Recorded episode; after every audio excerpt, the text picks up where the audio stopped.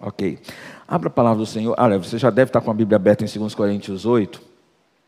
Essa, essa versão, Davi, que você ia colocando, era Almeida Corrigida Fiel, e a gente usa a NVI. Pronto, o texto está no slide. Vai, já vai resolver. Eu preciso dizer, antes de que a gente leia o texto, que você entenda bem onde é que nós, onde é que nós estamos. Né? Paulo está tratando com a igreja de Corinto, que não é uma igreja fácil, uma igreja que ah, que não tratava o pecado a sério, e Paulo mandou uma carta muito dura para eles. E Paulo estava um pouco preocupado. Será que eles, como é que eles vão reagir com essa repreensão dura que eu fiz a eles? E aí então ele dá um jeito, procura Tito, que é o, o obreiro, o missionário que estava lá dando assistência aos irmãos de Corinto. E aí procura saber, me dá notícias, como é que está o pessoal lá? Como foi que o pessoal respondeu aquela carta em que eu repreendi o pecado deles? Aí Tito diz: Cara, você precisa ver o nível de arrependimento, o padrão de arrependimento que eles tiveram. Eles realmente se entristeceram, mas a tristeza que eles tiveram transformou-se em arrependimento e eles abandonaram o pecado. Não só abandonaram o pecado, mas também eles, estão eles reconhecem o quanto amam você também e com, com, o quanto são gratos pelo que você fez. E aí, Paulo, então, empolgado, escreve essa carta na intenção de dirimir e tirar qualquer resistência que ainda houvesse lá dentro da igreja. E do capítulo 1 até o 7 foi assim. Do capítulo 1 ao 7 foi Paulo dizendo: Olha, gente, eu sou fiel ao Senhor, eu vivo o Senhor, eu sou ministro de uma nova aliança. E eu não sou esse super-homem, eu sou um homem como vocês, sujeito a sofrimento, a dor. Eu sou um vaso de, de barro e o poder de Deus é que se manifesta em mim. A excelência está nele. E eu sou apenas o ministro do Senhor. E aí então, ele pede no final dessa sessão de sete capítulos: diz, Olha, eu queria que vocês abrissem o coração de vocês para mim, como eu estou abrindo meu coração para vocês. E nessa história de abrir coração e, e dizer o quanto que ele se quando, Paulo dizendo o quanto que se orgulhava dos coríntios, Paulo ele abre um parêntese para aproveitar e falar a respeito do cuidado com pessoas que são necessitadas. E aí o capítulo 8 e 9 vai ser para falar sobre isso. Como você lida, como você deve agir quando você toma conhecimento de que alguém está passando por necessidade. Paulo estava orientando os coríntios ah, sobre isso. Como eles deveriam agir quando soubesse que alguém está passando necessidade. E essas lições que Paulo traz aos Coríntios agora vão servir para nós também. Por isso, quando a gente estiver lendo agora esses 15 primeiros versículos do capítulo 8, eu queria que você tentasse enxergar isso. O que, que eu posso aprender a respeito de ajudar, de ofertar? Eu devo dizer uma coisa. Uma maneira como eu utilizo as escrituras, me parece que a maneira mais produtiva de usar a palavra do Senhor é assim. Quando o autor, perdão, quando o escritor, ele, ele expõe algum assunto aqui na palavra do Senhor, normalmente ele está ligado a uma situação específica, como por exemplo, é, quando Paulo escreve aos Colossenses, ele está preocupado com um grupo de pessoas que chegaram em Colossos e estavam trazendo doutrinas erradas para dentro de Colossos. Doutrinas muito específicas que hoje nós nem lidamos tanto com elas. Que não são um problema para nós hoje, o tipo de doutrina. Mas a maneira como Paulo tratou aquele problema de infiltrações, de, de, de, de, perdão, doenças não, de doutrinas erradas dentro da igreja, serve para nós quando nós estamos tratando as doutrinas outras erradas que aparecem em nosso meio. Por exemplo, quando alguém diz que, que tem medo de perder a salvação. É uma doutrina incorreta. E quando eu leio Colossenses, eu sei como é que eu vou agir se alguém estiver ensinando isso dentro da Igreja Batista da Glória. Então nós pegamos uma certa situação e aplicamos às necessidades que nós temos hoje. Quando eu aprendi, quando eu estudei o capítulo 8 e o 9, eu comecei a tirar princípios que eu usaria não só para ajudar é, alguém que estivesse passando fome, como é o caso aqui, mas também para ajudar um missionário, mas também para ajudar algum, é, investir na vida de um irmão que tem algum projeto de vida e que ele não tem condições de suprir esse projeto. Se eu posso ajudá-lo, eu quero ajudá-lo. É a ideia de você participar da vida do outro com os seus recursos. Então eu tiro o princípio da minha vida nesse sentido. Mas não só com recursos, com meu tempo, com meus talentos, tudo isso eu aproveito, esses conceitos que nós vamos ver aqui, e eu aplico na minha vida dessa forma. E eu queria desafiar você a fazer a mesma coisa. Entenda tudo que está envolvido nesses 15 versículos para você aplicar na sua vida, não só no que diz respeito a ajudar pessoas que estão passando fome, mas ajudar, socorrer as pessoas de uma maneira geral, pensar em missões também aplicando esses princípios, pensar em pessoas da tua célula que não estão passando fome, mas têm outras necessidades, que pode ser uma mudança de uma casa para outra residência, que pode ser remédio, que pode ser apenas o fato de que ela está doente, mora sozinha numa casa e talvez você vai precisar passar uma noite com ela lá. Você pode aplicar a todas essas situações esses mesmos princípios que estão aqui nesses 15 versículos. Ok, vamos ler então. Agora, irmãos, queremos que vocês tomem conhecimento da graça que Deus concedeu às igrejas da Macedônia. No meio de, da mais severa tribulação, a grande alegria e extrema pobreza deles transbordaram em rica generosidade, pois dou testemunho de que eles deram tudo quanto podiam e até além do que podiam. Por iniciativa própria, eles nos suplicaram insistentemente o privilégio de participar da assistência aos santos. E não somente fizeram o que esperávamos, mas entregaram-se primeiramente a si mesmos ao Senhor e depois a nós pela vontade de Deus. Assim, recomendamos a Tito que, assim como ele já havia começado, também completasse esse ato da graça da parte de vocês.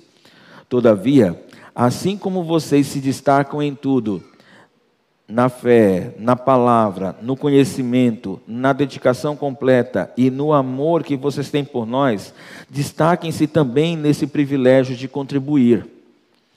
Não lhe estou dando uma ordem, mas quero verificar a sinceridade do amor de vocês, comparando a dedicação dos outros. Pois vocês conhecem a graça do nosso Senhor Jesus Cristo, que sendo rico se fez pobre por amor de vocês, para que por meio da sua pobreza vocês se tornassem ricos. Então, esse é o meu conselho convém que vocês contribuam, já que desde o ano passado vocês foram os primeiros, não somente a contribuir, mas também a propor esse plano. Agora completem a obra para que a forte disposição de realizá-la seja igualizada igualada pelo zelo em concluí-la, de acordo com os bens que vocês possuem. Porque se a prontidão, a contribuição é aceitável de acordo com aquilo que alguém tem e não de acordo com o que não tem. Nosso desejo não é que os outros sejam aliviados enquanto vocês são sobrecarregados, mas que haja igualdade no presente momento. A fartura de vocês suprirá a necessidade deles, para que, por sua vez, a fartura deles supra a necessidade de vocês. Então haverá igualdade. Como está escrito, quem tinha recolhido muito não teve demais, e não faltou a quem tinha recolhido pouco. O problema da fome estava alcançando todo o Império Romano. Ah, no livro de Atos, é, no capítulo 11, se eu não estiver enganado, Atos, acho que é Atos capítulo 11, diz que o profeta Ágabo é, veio até Paulo. Aliás, não veio a Paulo, mas o profeta Ágabo veio a Antioquia e ali ele profetizou que haveria uma grande fome em todo o Império Romano, e o texto diz que de fato aconteceu. Aquele mesmo texto de Atos 11, ele vai dizer que ah, os discípulos de Cristo Jesus de Antioquia resolveram fazer um movimento para levantar os recursos necessários para o sustento dos irmãos da Judéia, dos irmãos que estão naquela parte de baixo lá do mapa. Se você olhar na parte mais embaixo, você vai ver a cidade de Jerusalém a parte central da Judéia, a cidade central da Judéia. E a, a, houve uma intenção dos discípulos de toda aquela região, partindo de Antioquia até os irmãos lá de cima, de levantar recursos, uma grande oferta para sustentar os irmãos lá de Jerusalém que estavam passando fome. E aí o que é que acontece? Paulo está falando com os irmãos de Corinto, que ficam que é uma cidade da região da Acaia, aquele círculo de baixo que vocês estão vendo aí. E está dizendo a eles que os irmãos de cima da região da Macedônia e, em especial, Filipos e Tessalônica. Talvez vocês consigam enxergar daí essas duas cidades na região do círculo de cima. Essa região de cima era uma região mais pobre. A parte de baixo, onde havia um grande movimento de navios e o comércio era muito forte, era a parte rica. Assim como no Brasil, o Sudeste e o Sul não tem mais dinheiro, o Norte, ah, Norte e Nordeste, onde tem menos. Então você pode fazer essa relação e entender que Tessalônica, ah, Filipos, os, Bere, ah, os, irmãos de Bereia, todos eles ficavam na parte de cima, eram os irmãos que tinham, eram mais limitados financeiramente. Mas o pessoal de baixo tinha mais dinheiro. E então o que Paulo vai fazer? Paulo vai usar o comportamento dos irmãos de cima, da Macedônia, como exemplo para os irmãos de Corinto, para entenderem como eles deveriam ofertar. E aí então eu, é, eu chego a uma conclusão que esse texto vai nos mostrar que motivos eu tenho, ou qual seria a motivação correta que Deus me dá para contribuir. E eu vou tentar mostrar para vocês que essa é, que essa decisão, é, eu estou fazendo aqui, eu estou fazendo lá, certo? Que a decisão do Senhor, que o entendimento do Senhor nesse texto é esse.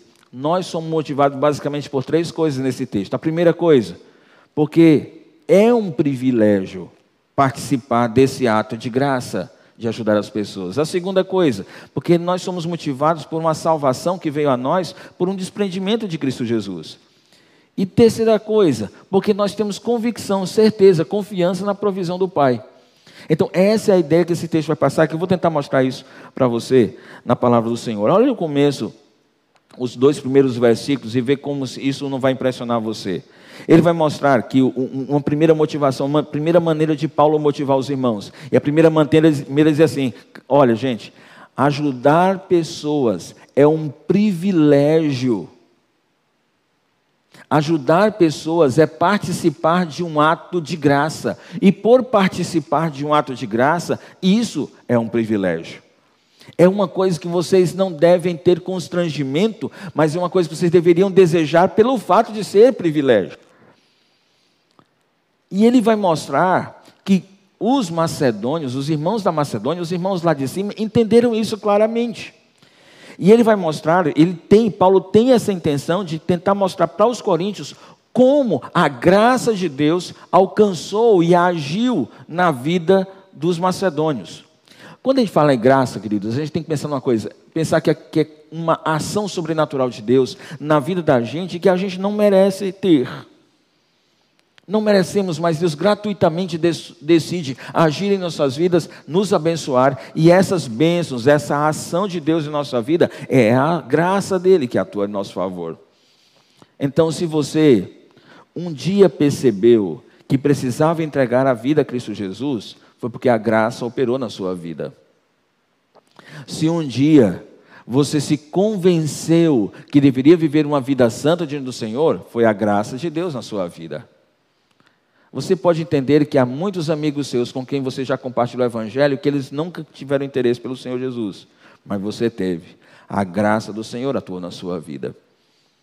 Houve situações que você não sabia como é que você ia comprar alguma coisa para sua casa ou pagar alguma conta, mas de alguma forma as circunstâncias foram conduzidas para que você terminasse tendo dinheiro para aquilo. A graça de Deus atuou na sua vida em dado momento você realmente não teve o que comer e você passou fome. Ainda assim você estava feliz, ainda assim você estava alegre, ainda assim você estava confiante e cheio de esperança. Por quê? A graça de Deus atuou na sua vida. A ação da graça de Deus na sua vida, ela é provavelmente o maior presente do Senhor. O maior presente do Senhor. A ação da graça do Senhor em nós, deve nos levar a sermos então nós mesmos dependentes disso e buscarmos essa graça. Nós devemos pedir e suplicar ao Senhor que haja graciosamente em nossas vidas e nós precisamos nos dispor ao Senhor Dizer, Senhor, nos colocamos diante de Ti, eu me coloco diante de Ti, porque estou precisando disso, porque quero ser usado, porque eu quero que o Senhor fale comigo. Então você precisa se dispor. Então a graça do Senhor é derramada na tua vida, dando aquilo que você precisa, esclarecendo a sua dúvida, podendo tirar a angústia que está no teu coração, seja como for. Você suplica e busca o Senhor e a graça do Senhor atua na sua vida. E algumas pessoas descobriram isso descobriram que o fato de terem sido resgatadas pelo Senhor foi um grande presente. E ainda hoje os seus corações ardem por causa disso. Eu preciso reconhecer, algumas pessoas perderam a compreensão, ou algumas pessoas perderam, deixaram pelo caminho, deixaram de reconhecer o valor da graça de Deus são aqueles que continuam sendo abençoados e a graça atua nas suas vidas, mas isso já não é uma coisa pela qual eles festejam, que eles celebram, que eles cultuam, que eles cantam, que eles oram. A paixão que eles tinham por ler a palavra do Senhor diminuiu. Alguns, quando estão precisando de algo, estão precisando ser aprovados, em algum concurso, estão precisando aprender algum conteúdo, estão precisando cumprir alguma tarefa do trabalho, estão precisando compartilhar o Evangelho de Jesus, estão precisando discipular pessoas, eles estão esquecendo e está ficando pelo caminho aquela velha ansiedade que havia de buscar a presença de Deus e dizer: Senhor, atua nessas coisas por tua graça. E eles deixaram isso pelo caminho. Eu sei do que estou falando. E sofreram e alguns ainda sofrem. Talvez eu esteja falando com um desses, que deixou pelo caminho de perceber quão gracioso é o Senhor e como é valiosa a graça dele.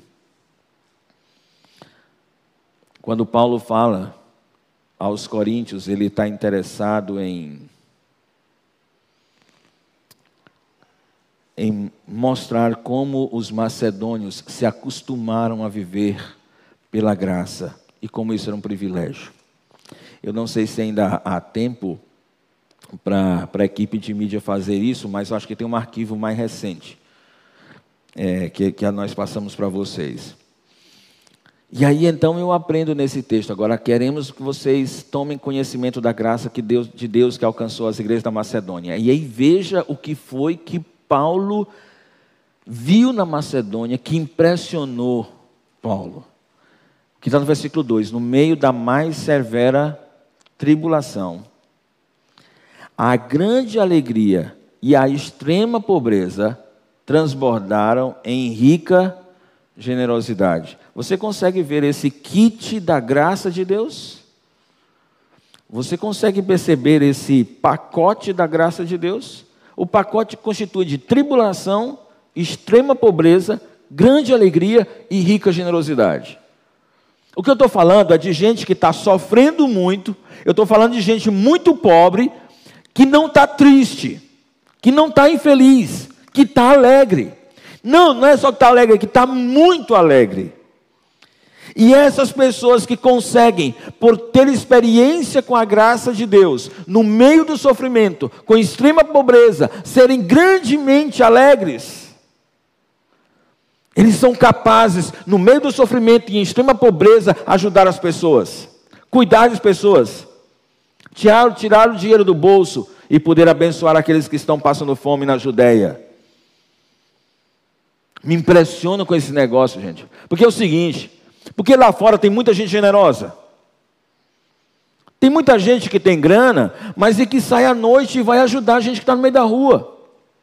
Eu tenho uma amiga que ela está fazendo uma campanha, aliás, que constantemente ela faz campanhas para ajudar pessoas que vivem nas ruas. Então ela reúne alimento, tem uma, ela tem uma rede de amigos que, leva, que junta alimento e aí prepara comida e vai levar as quentinhas para o pessoal que mora na rua.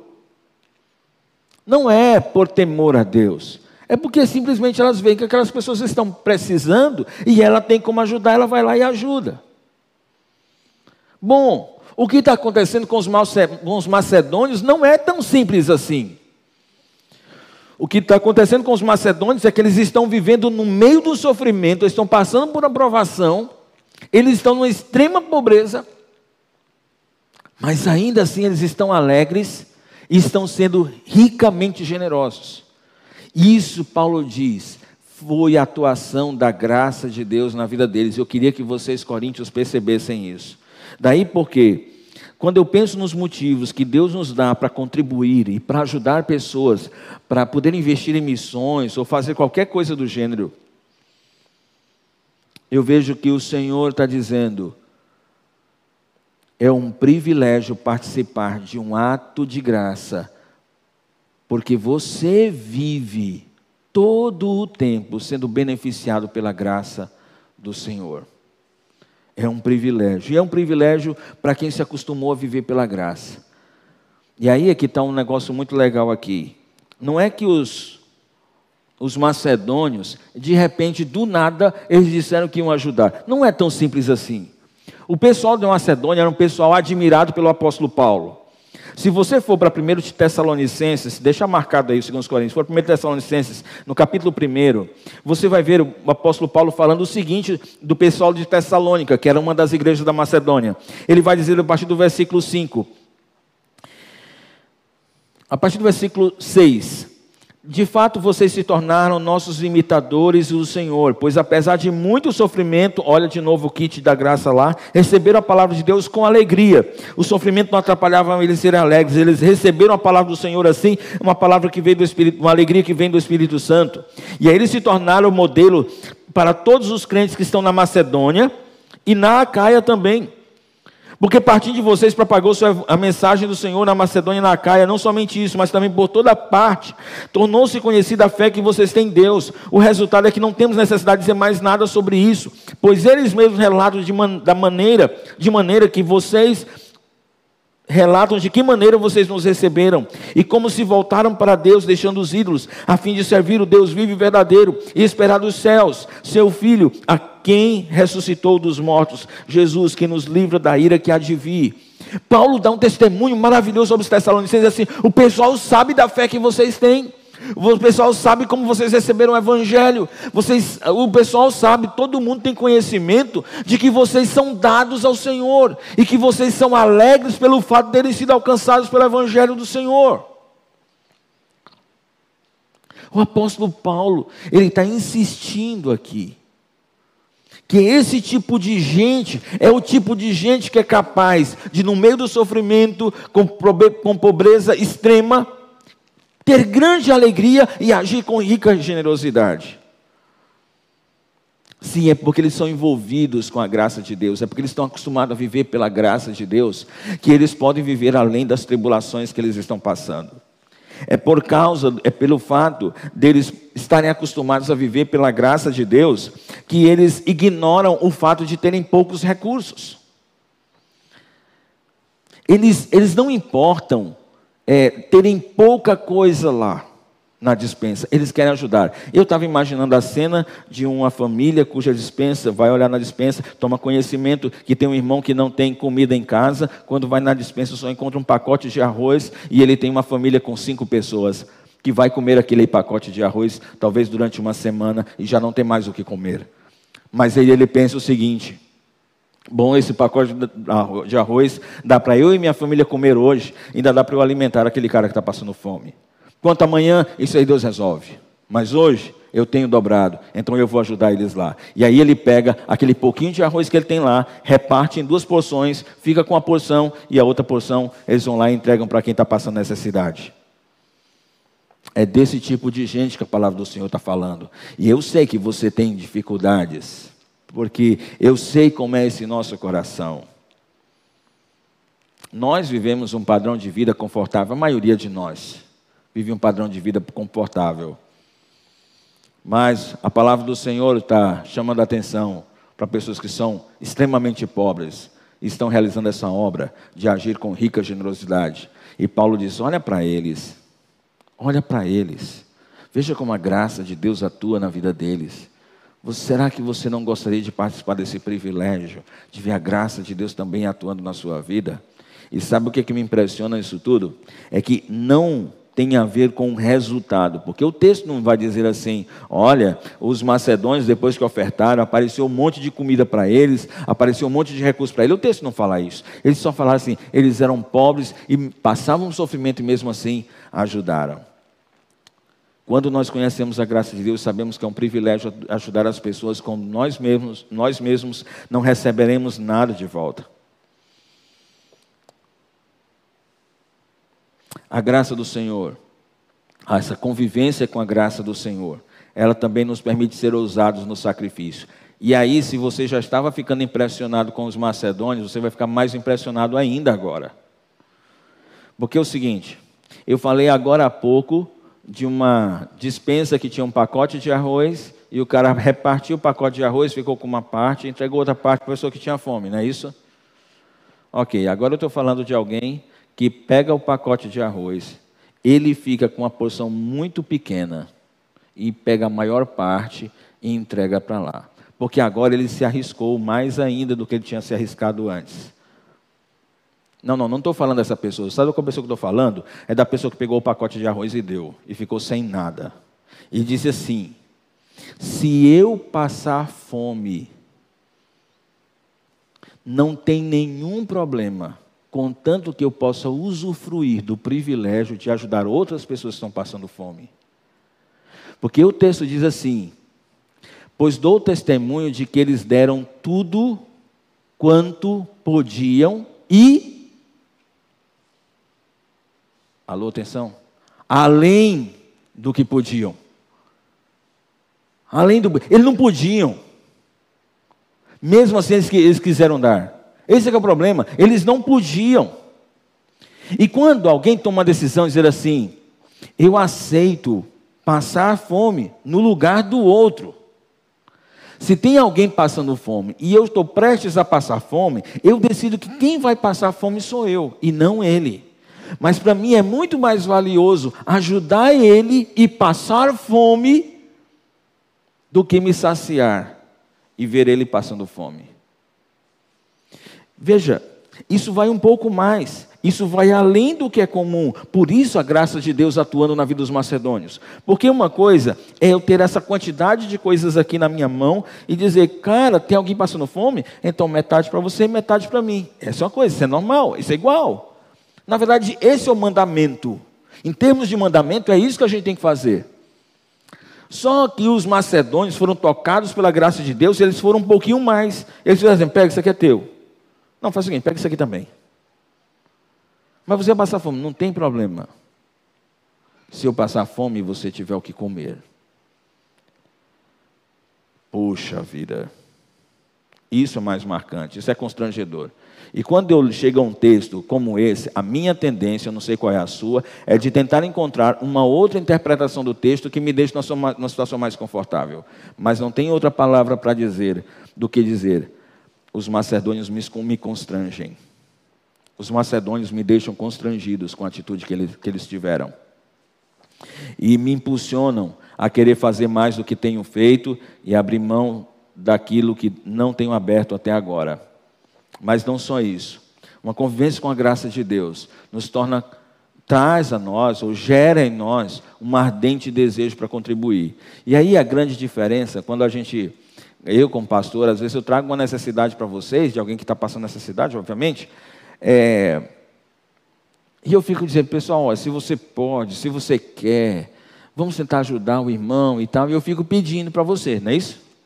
Vamos lá, vamos fazer isso. Aí missões. Aí vocês se empolgam. Quando eu chego e peço, aí os irmãos se empolgam. Aí um ajuda, um faz isso. Eu devo dizer que, a, a contar uma bênção para vocês, para quem não está sabendo, é, embora o irmão do Evaldo, o Everaldo, esteja com câncer no fígado e ele esteja esperando um catéter para fazer um procedimento e o plano não tenha autorizado até então, Alguns irmãos, na verdade, isso partindo do próprio pastor Jando, estava preocupado, e começamos a juntar dinheiro para comprar esse cateter para ele poder fazer o procedimento. Mas pela graça de Deus recebi informação hoje à tarde que ele recebeu, o, o plano avisou que amanhã entrega o catéter. Esse dinheiro que foi levantado até aqui vai ser utilizado para pagar as despesas que a família tem tido com a saúde do Everaldo. Orem, porque é um caso de câncer grave. Mas ele foi abençoado e Deus agiu graciosamente na vida dele. No entanto, aqui, o que nós estamos percebendo que a situação não é que apareceu uma oportunidade e aí Paulo ficou pedindo, assim como ele está fazendo com os coríntios, para o pessoal ajudar. Não, não, não é essa a situação. A situação é inversa. O que acontece é que Paulo falou com todo mundo, mas é como se eles não tivessem, como se ele não tivesse falado com os Tessalonicenses ou com os, com os filipenses, com o pessoal da Macedônia. E aí o pessoal tomou conhecimento. Mas Paulo, estou sabendo que estão juntando dinheiro para o pessoal da Judéia que está passando fome. Nós queremos ajudar. Aí eu posso imaginar Paulo falando assim: mas gente, vocês estão passando por diversas, por uma severa tribulação, vocês estão em uma extrema pobreza, vocês vão querer ajudar. E eles dizem: Paulo, por favor, não impeça a gente de ajudar esses irmãos. Paulo, eu suplico a você que nos deixe participar desse privilégio de ajudar as pessoas. Você consegue entender a mentalidade desse pessoal? a mentalidade de alguém que vive baseado na graça de Deus e que vive pela graça de Deus. Não, não, isso, isso, isso, Dário, não é possível. Isso não, eu não consigo imaginar eu vivendo isso. E aí a pergunta que fica para mim é: será que eu entreguei de fato a minha vida ao Senhor? Será que de fato a vontade de Deus é mais valiosa do que os meus desejos? Será que eu acho valioso pagar o preço de ser um discípulo de Jesus Cristo? Será que viver para mim é Cristo e morrer para mim é lucro? Será que quando eu olho para a cruz, eu vejo, eu fico constrangido com o amor daquele que morreu por mim? E eu decido que eu não vou mais viver para mim mesmo, mas para aquele que por mim morreu e ressuscitou. Será que eu compreendi o Evangelho? Será que eu entendi o que foi necessário para eu ser salvo? Se eu estou com dificuldade de compartilhar o que tem na minha dispensa ou no meu bolso para abençoar outras pessoas, será que eu entendo o tamanho do preço que foi pago para que eu tivesse vivo hoje? Eu estou entendendo. Eu conheço.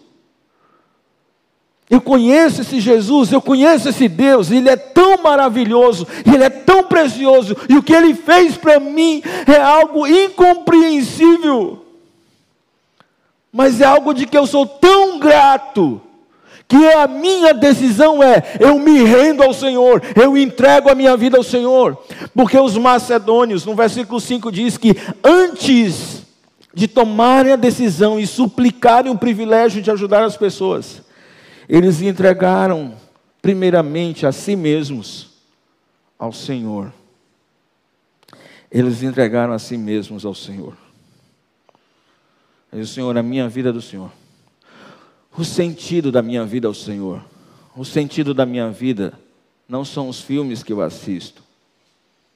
O sentido da minha vida não são as redes sociais que me divertem. O sentido da minha vida não é o dinheiro que eu ganho com o meu trabalho.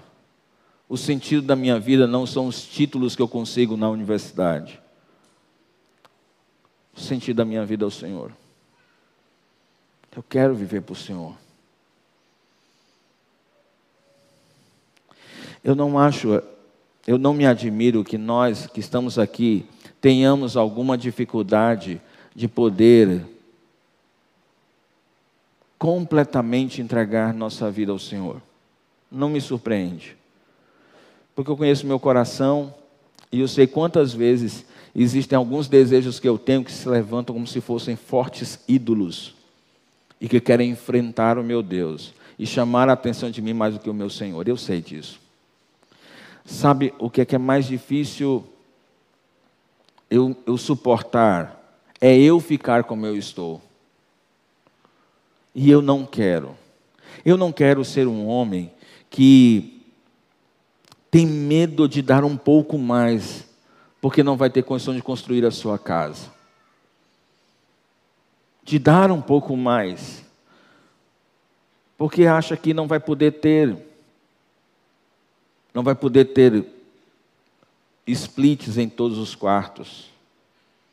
Porque não vai ter combustível para fazer uma viagem para Parnaíba. É constrangedor, esse pessoal é pobre. E, Deus termina dizendo: o problema maior não está na dificuldade de você administrar suas contas. O problema tá maior é você administrar esse poder que o pecado tem, de se mostrar muito mais interessante do que o próprio Deus. Mas aí os, os macedônios disseram: não tem razão para nós vivermos se não entregamos nossa vida ao Senhor. E tem uma coisa mais: eles sabiam de que Deus havia colocado Paulo como líderes dele, como líder deles.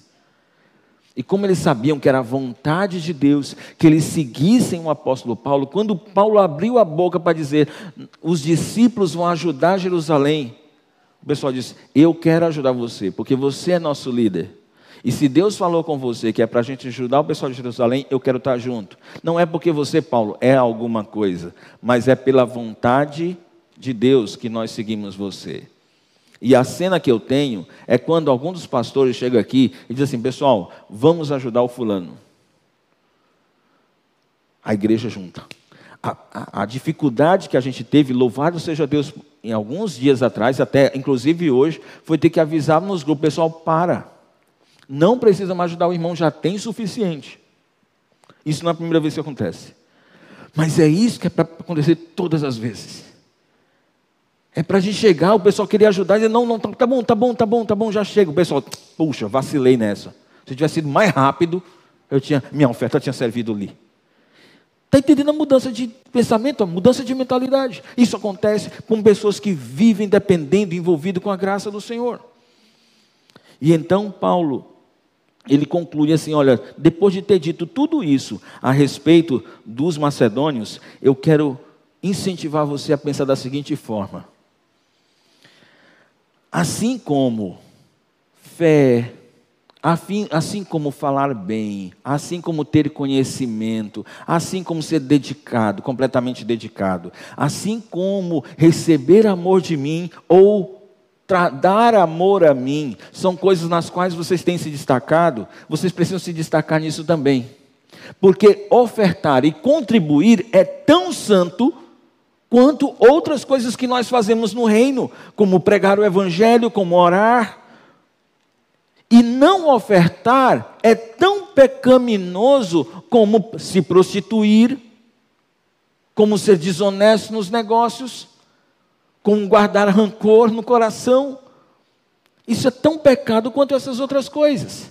Então o apóstolo Paulo vai dizer assim: olha, vocês têm sido admirados e vocês têm se destacado nessas áreas. Entendam que ofertar é alguma coisa séria e deixar de ofertar é sério também.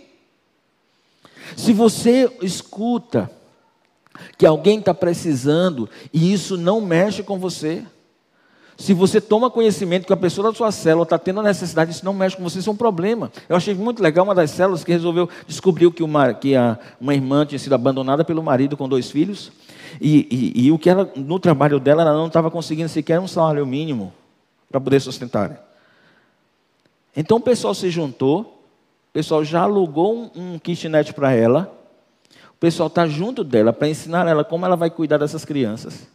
O pessoal está junto dela para dizer como é que ela vai administrar esse pouquinho de dinheiro que ela está conseguindo. O pessoal está se juntando para dar dinheiro para ela, para ajudar no sustento dela, para dar cesta básica para ela, para ajudar no, no, na, na comida dela e na comida das crianças. O pessoal está chegando junto, o pessoal da célula dela está chegando junto.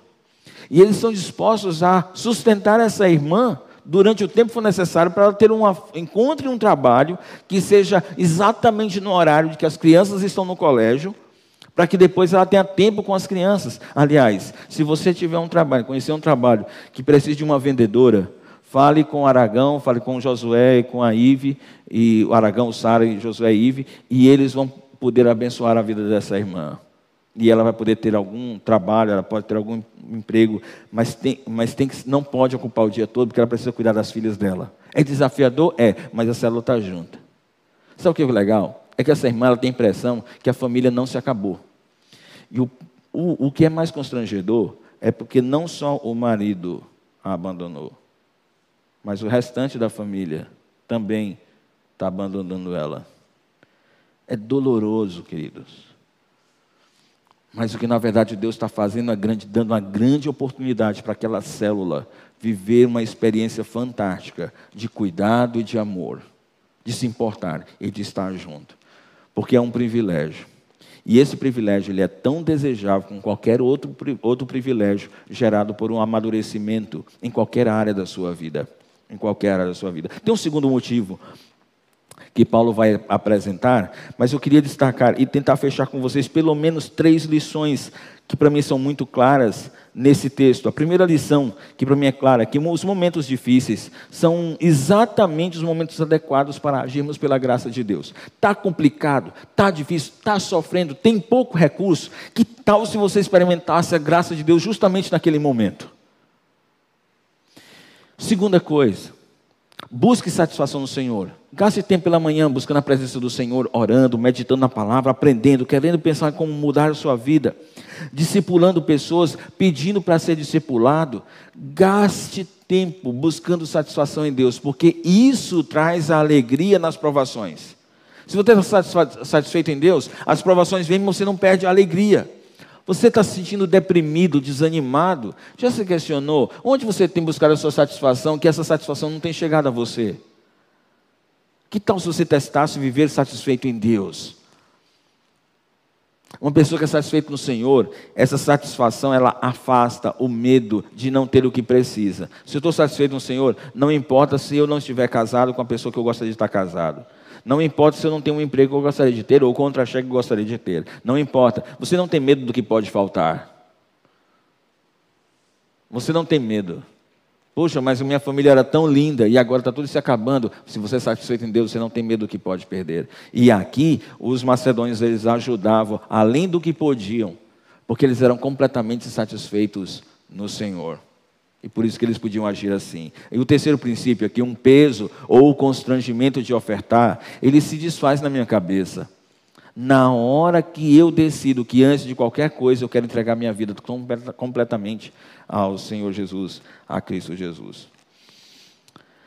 O segundo princípio, ou melhor, o segundo motivo que a gente percebe nesse texto é, é que quando nós fomos salvos, nós somos salvos através de um desprendimento de Cristo Jesus. Você pode imaginar a vida confortável que Jesus tinha nas regiões celestiais? De boa, só os anjos servindo ele.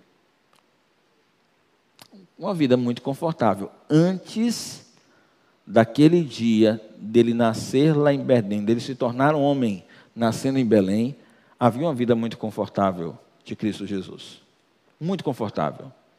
No entanto, por amor a nós e para que nós pudéssemos viver, ele se ele abriu mão dessa vida confortável e desceu para nascer como uma criança pobre, deitando no lugar onde os bois comiam capim. E aí então, quando ele completa seus 30 anos, mais ou menos seus 30 anos, ele passa a desenvolver um ministério extremamente cansativo. De manhã, à tarde e até à noite, diz o Evangelho de Marcos, que Jesus exercia seu ministério, ensinando nas sinagogas, curando, expulsando demônios. Ele fazia isso. Era um ministério muito desgastante, você consegue imaginar todo dia. Aliás, você consegue imaginar, tem muita gente que faz isso hoje. De manhã, tarde e noite, desgastadamente, servindo e obedecendo o Pai por amor à humanidade, por amor àqueles que criam, aqueles que creram. Ele fez isso. E às vezes esse trabalho era tão estressante que à noite, à madrugada, ele ficava só nos montes e ia conversar com o Pai. E ele buscava energia no Pai. Porque no dia seguinte, quando amanhecia, já tinha gente vindo pedir para ele curar pessoas, expulsar demônios, para ele ensinar. Foi desgastante sim e foi angustiante.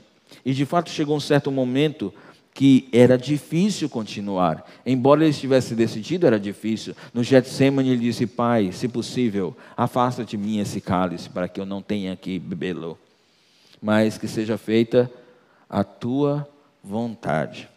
Não só isso, ele, de fato, a partir daquela oração, do final daquela oração, começa um processo de humilhação e sofrimento e tortura. E ele passa a sofrer tudo aquilo ali, coisas que lá nas regiões celestiais ele não tinha.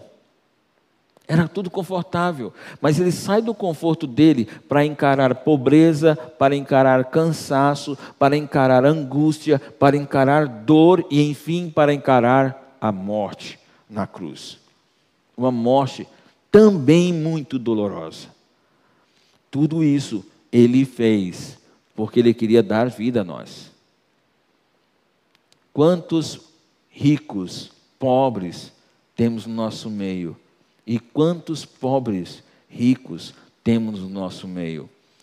Nós tivemos alguém que era rico e que se fez pobre, a fim de que nós, que éramos pobres, pudéssemos ser ricos da graça do Senhor. Jesus fez assim. E Paulo disse: Olha, é o exemplo para você seguir. Esse é o exemplo que você deve levar em consideração. E, e, e, há duas características básicas que eu vejo aqui. Primeiro, alguém que ama sinceramente. Se você vai dar a tua vida, se você vai pegar o, a, o que tem na tua dispensa e dar para uma pessoa que tem fome, é porque você ama sinceramente. Assim como Jesus amou sinceramente. E Paulo diz assim: Olha, eu não queria que vocês ofertassem, porque vocês estão se sentindo obrigados para fazer, mas porque vocês sinceramente amam esses que estão passando fome. E por isso é que vocês vão querer ajudar. Diversas irmãs, nesse período que a irmã Deuildes, essa do áudio, estava lutando contra o câncer, agora ainda, ainda luta, mas já, graças a Deus, no estágio mais confortável. Mas ela estava sofrendo muito. A irmã Marlene diversas vezes foi com ela no hospital, acompanhar nas consultas. Várias irmãs estavam indo deixar o almoço e a janta para ela. Nos finais de semana tinham outras irmãs que estavam indo limpar o apartamento para ela foi dedicação, foi expressão de amor sincero por essa irmã. Porque depois de uma semana de trabalho, o ideal é você ficar em casa e descansar algum, algum pouco, não? E você que já tem uma agenda muito cheia, você ainda vai ter que ir no hospital com alguém, vai ter que fazer uma consulta com alguém, você está adicionando mais coisas à tua agenda. Amor sincero não é obrigação. Eu quero participar disso. E essa é a mudança que que, que Jesus está, ou que Paulo está propondo, e em Jesus se vê. Eu quero usufruir menos do que tenho para que outros possam usufruir de alguma coisa. O apóstolo Paulo, ele, ele diz assim: olha, pessoal, de tanto, de, diante de tudo isso, você tem um exemplo dos macedônios, você tem um exemplo de Jesus Cristo. Então, esse é o meu conselho para vocês. Vocês já tinham proposto na semana, no ano passado que vocês iam ajudar e de fato vocês ajudaram. Agora o que nós estamos propondo é que vocês repitam aquilo e que vocês de fato vão levem até o final essa proposta de ajudar. E aqui tem uma coisa que o Judas falou numa mensagem que ele pregou é, em uma outra oportunidade.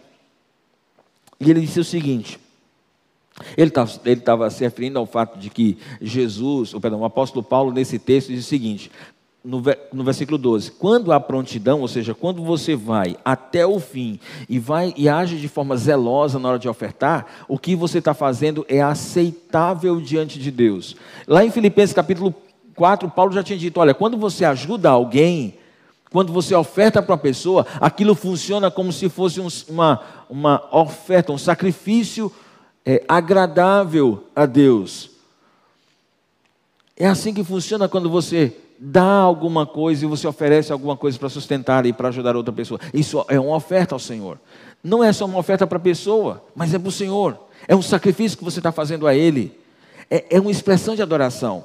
Mas para que seja aceitável, você tem você escuta uma necessidade aqui que alguém fala, você não pode dizer assim só, eita cara, eu acho que eu preciso ajudar aquela pessoa. E aí então termina o culto, vai embora, você se esquece e não leva adiante. Não é isso. É alguém, aí é onde o que o Judas falou, para que uma oferta seja aceitável. A pessoa, não basta que a pessoa esteja pronta e não fazer. Não basta que a pessoa esteja pronta e faça de qualquer jeito. Para ser aceitável, ela precisa estar pronta para fazer e precisa fazer com zelo. Aí sim, aquela oferta foi aceitável ao Senhor. Sabe os irmãos que ajudaram na, no, no carro? Sabe os irmãos que ajudaram hoje o Everaldo, ou de ontem para hoje, o Everaldo? Sabe os irmãos que estão decididos com terminar o culto e ali atrás e ver o bazar da Rose para ajudar essa amiga delas? Sabe essas atitudes? Elas podem se transformar em algo aceitável a Deus, uma oferta ao Senhor. É se você fizer com zelo. E aí, o que acontece? Termina o culto, você tem um desejo doido para logo ir embora, eu quero ir para casa para descansar. Mas você diz: não, peraí, tem uma coisa que eu ainda tenho que fazer hoje. Na minha bolsa aqui tem 10 reais, deve ter uma calça jeans 44. E eu vou lá, e eu vou atrás dessa minha calça de 10 reais. Eu não sei se tem 10 reais, não. Mas eu vou lá. Aí quando você chega lá, que você olha para a calça, e você diz assim, uma calça dessa custa 100 reais. Não, pega 20 por essa calça. Eu não vou conseguir só por 10 reais para alguém que está precisando. Você está entendendo isso? Para ser uma oferta aceitável ao Senhor, você precisa fazer com zelo. Você precisa fazer com zelo, senão não é aceitável diante do Senhor. Eu gostaria muito que vocês pudessem experimentar isso e ver que essa atitude de Cristo nos mostra a agir com disposição até o fim. E aí, nós não seremos felizes como escravos de nossas ambições materiais. Eu não estou aqui dizendo que você não possa ter ambições. Eu estou sonhando com minha casa no ano que vem, uma casa que nós vamos construir. Se Deus permitir. Eu estou sonhando. E não é, não é errado eu ambicionar isso. O problema é se eu ficar escravo desse sonho, escravo dessa ambição. E se Deus disser assim, Dário, peraí, tu não vai terminar essa casa agora. Você vai pegar uma parte desse valor que você guardou para construir sua casa e você vai ajudar uma outra pessoa. Eu sei que a Débora, Amanda e a Arlene estão se tremendo todinho agora. Vão ajudar outra pessoa. O que, que é para eu fazer? Mas, Senhor, é a casa, eu me planejei para construir essa casa esse ano que vem. E se eu tirar agora? Não, não, não, esquece, esquece isso aí. Você, se você der essa oferta, vai ser um peso no seu coração. Não precisa fazer. Mas como você vai ser feliz? Quando você se desvencilhar disso aí e dizer assim, cara, paciência, realmente eu sonhei com essa casa. Mas se ela não for do jeito que eu sonhei, não tem problema. Se eu estiver fazendo aquilo que o Senhor mandou eu fazer, não é nenhum problema. E a chave dessa alegria de, de, de contribuir é de fato eu pensar, cara, eu amo realmente a obra do Senhor. Eu amo realmente essas pessoas. Eu estou decidindo amar essa pessoa. Comprar uma roupa ali atrás é decidir amar uma pessoa que eu nem conheço ainda. E, mas para mim vai ser uma grande alegria se a Rose mandar uma foto dela. E aí eu e minha família nos ajoelharmos diante do Senhor. Senhor, abençoa a saúde dessa moça. Senhor, providencia os recursos para que ela tenha o sustento dela. Porque se eu fizer isso, de realmente querendo que isso aconteça, se for uma oração sincera ao Senhor, também vai ser uma expressão de amor sincero, aí eu vou poder experimentar esse tipo de alegria que os macedônios tinham. A nossa oferta, ela vai ser aceita quando ela for conduzida com uma forte determinação. Deixa eu concluir falando da última coisa, o último bom motivo que Paulo apresenta. O primeiro bom motivo era porque você poder viver o privilégio de agir com atos de graça, atos movidos pela graça de Deus. O segundo, o segundo motivo era porque é que a salvação que Deus nos deu era uma demonstração de um desprendimento, de Jesus abrindo mão de algumas coisas para que eu pudesse poder ter vida. Mas um terceiro é que eu posso confiar na provisão do Pai. Paulo diz assim: olha, quando eu estou pedindo para vocês coríntios ajudarem, eu não estou pedindo que vocês fiquem sobrecarregados. Eu não estou pedindo que vocês passarem fome para os outros terem o que comer. Eu não estou pedindo para que vocês fiquem, fiquem na pobreza extrema para que os outros possam ter a sua comida. Eu não estou pedindo isso para vocês. O que nós estamos falando, diz o apóstolo Paulo, é sobre igualdade. É isso que diz no final do versículo 13. Eu estou falando de igualdade, estou falando que todo mundo tenha a mesma coisa que todo mundo, cada uma das pessoas tem o um suficiente para elas. Todo mundo vai ter a mesma quantidade. Esse é um princípio de igualdade que também pode ser considerado um princípio de proporcionalidade. Por que que eh, lá em Israel se falava em um dízimo do que você ganhava? Porque se você falava dízimo, ia ser proporcional. Quem tinha mais ia dar mais, quem tinha menos ia dar menos. Por isso que Israel se falava de, dessa forma. E parece que esse é um pensamento realmente do Senhor quando ele fala sobre igualdade aqui. Ele está dizendo que eu quero que todo mundo tenha o suficiente. Eu não, nesse momento, e aí ele fala como é que é esse princípio de igualdade. O princípio de igualdade não quer dizer que todo mundo na igreja vai ter o primeiro, a mesma quantidade de dinheiro na conta. Não é esse o princípio da igualdade. O princípio da igualdade não quer dizer que todo mundo vai ter o mesmo carro. O princípio da igualdade não quer dizer que todo mundo vai ter o mesmo padrão de casa. Não é esse o princípio da igualdade. Paulo vai explicar o princípio da igualdade no versículo 14. E o que é, que é o princípio da igualdade? É que no presente momento, ou seja, agora, nesse momento, a fartura de vocês, então Paulo admite que nesse momento existe fartura. Ou seja, tem gente que tem muito nesse momento. Mas essa fartura de vocês hoje, ela tem como propósito suprir a necessidade daqueles que não têm. Esse é o princípio de igualdade.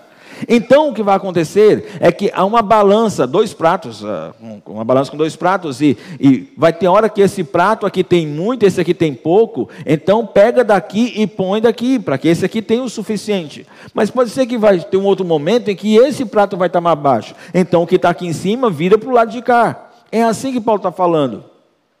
E qual é o exemplo, a ilustração que ele utiliza para explicar isso? Ele usa aquele momento em que o povo de Israel estava passando fome no deserto. Passando fome não, estava preocupado com o que eles iriam comer, porque a comida tinha acabado. E eles começaram a reclamar para Moisés. O plano de Deus foi o seguinte: quando vocês acordarem, vocês vão perceber que vai cair o maná do céu. Vocês vão pegar o suficiente para os membros da família de vocês comerem no dia que vocês escolherem. Eles iam acordar bem cedo, e a Escritura diz que é isso que realmente acontecia, quando eles acordavam, o chão estava cheio de maná, que havia caído durante a noite. E ali, pela manhã, eles pegavam aquela quantidade de maná e preparavam bolos para. Bolos, bolos. Um bolo, depois fazia outro bolo, outro bolo, suficiente para a família. E aí todos comiam. Todos os que confiaram na promessa do Senhor de que não faltaria aquilo que eles precisavam, foram alimentados por Deus todos os dias. Mas algumas daquelas pessoas não confiaram de que Deus iria prover aquilo que eles precisavam e resolveram pegar um pouquinho mais, escondidamente, e levaram para casa. O que perceberam foi que apareceu o bicho. Aí foi o problema. Porque os espertos, que pegaram mais do que era necessário para aquele dia, terminaram ficando sem nada. Porque deu bicho em tudo. Aí ficou um dia sem ter o que comer. O problema é que é isso, o problema é esse. Quando a gente não confia que Deus vai prover tudo o que nós precisamos, começam a ficar ansiosos com aquilo que Deus vai nos dar, com dificuldade de acreditar que Deus vai nos dar, começa a dar bicho. Calma, calma, calma. Não vai me confundir com a pregação do, dos outros, que fala do tal do gafanhoto. O que eu estou querendo dizer é que você começa a perceber que aquilo que você tem, até que tem em abundância dentro de casa, não consegue satisfazer você. Você continua ansioso, você continua preocupado com o que você vai comer amanhã. Você continua assim. Esse é o problema. E Paulo diz assim: olha, existe uma coisa que vocês podem perceber na vida dos macedônios.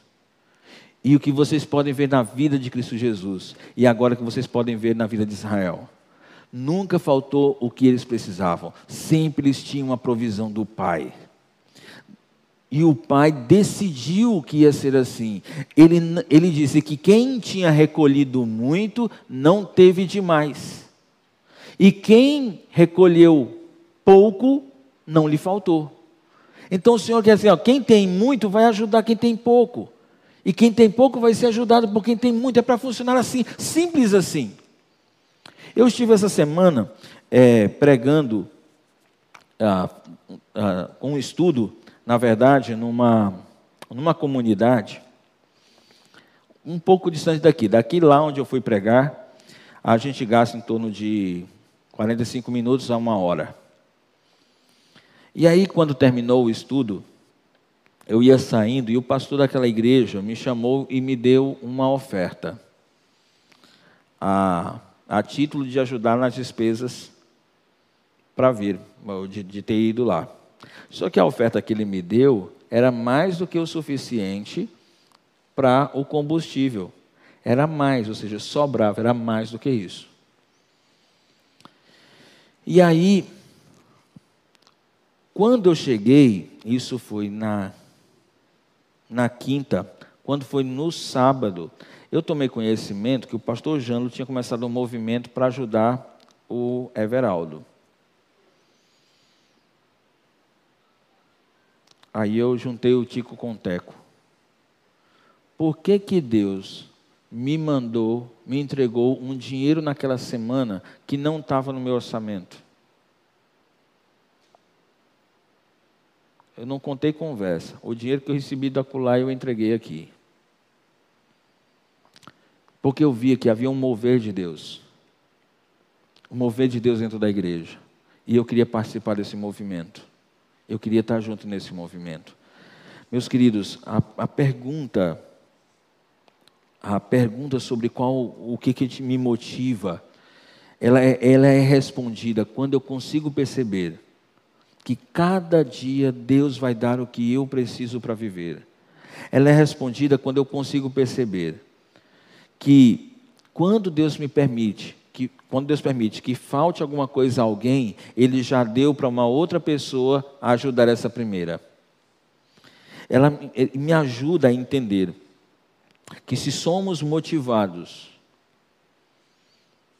a contribuir, devemos ser motivados porque é um privilégio, não é um peso. Segundo, porque Jesus mostrou o que é desprendimento quando Ele me salvou. Terceiro, porque eu posso ter certeza que meu Pai vai prover tudo o que eu preciso. Em outras palavras, enquanto você cuidar dos outros, Deus vai cuidar de você. Nós podemos viver um negócio muito fantástico no que diz respeito à contribuição, cuidado com as pessoas. E você vai poder escolher viver isso. Não é mandamento você limpar a tua dispensa, passar fome para ajudar as pessoas. Isso não é mandamento. O mandamento é você ajudar as pessoas. Aquilo lá é ato da graça de Deus. Você pode escolher ser uma pessoa comum ou viver coisas fantásticas, movido pela graça de Deus. Amém?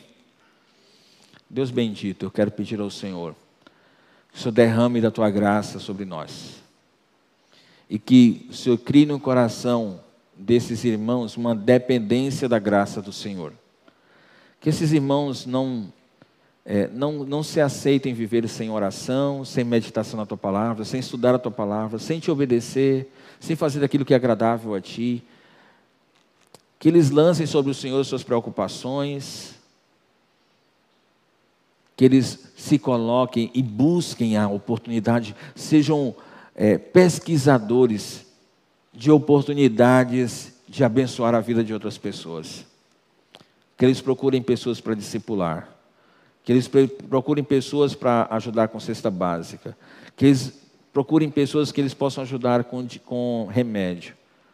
Pai, até sei que alguns aqui vão, vão ajudar com 100 e outros vão ajudar com 5 mas que todos, de acordo com suas posses, possam experimentar, participar da graça de socorrer a vida de outras pessoas. É a minha oração em nome do teu filho Jesus. Amém.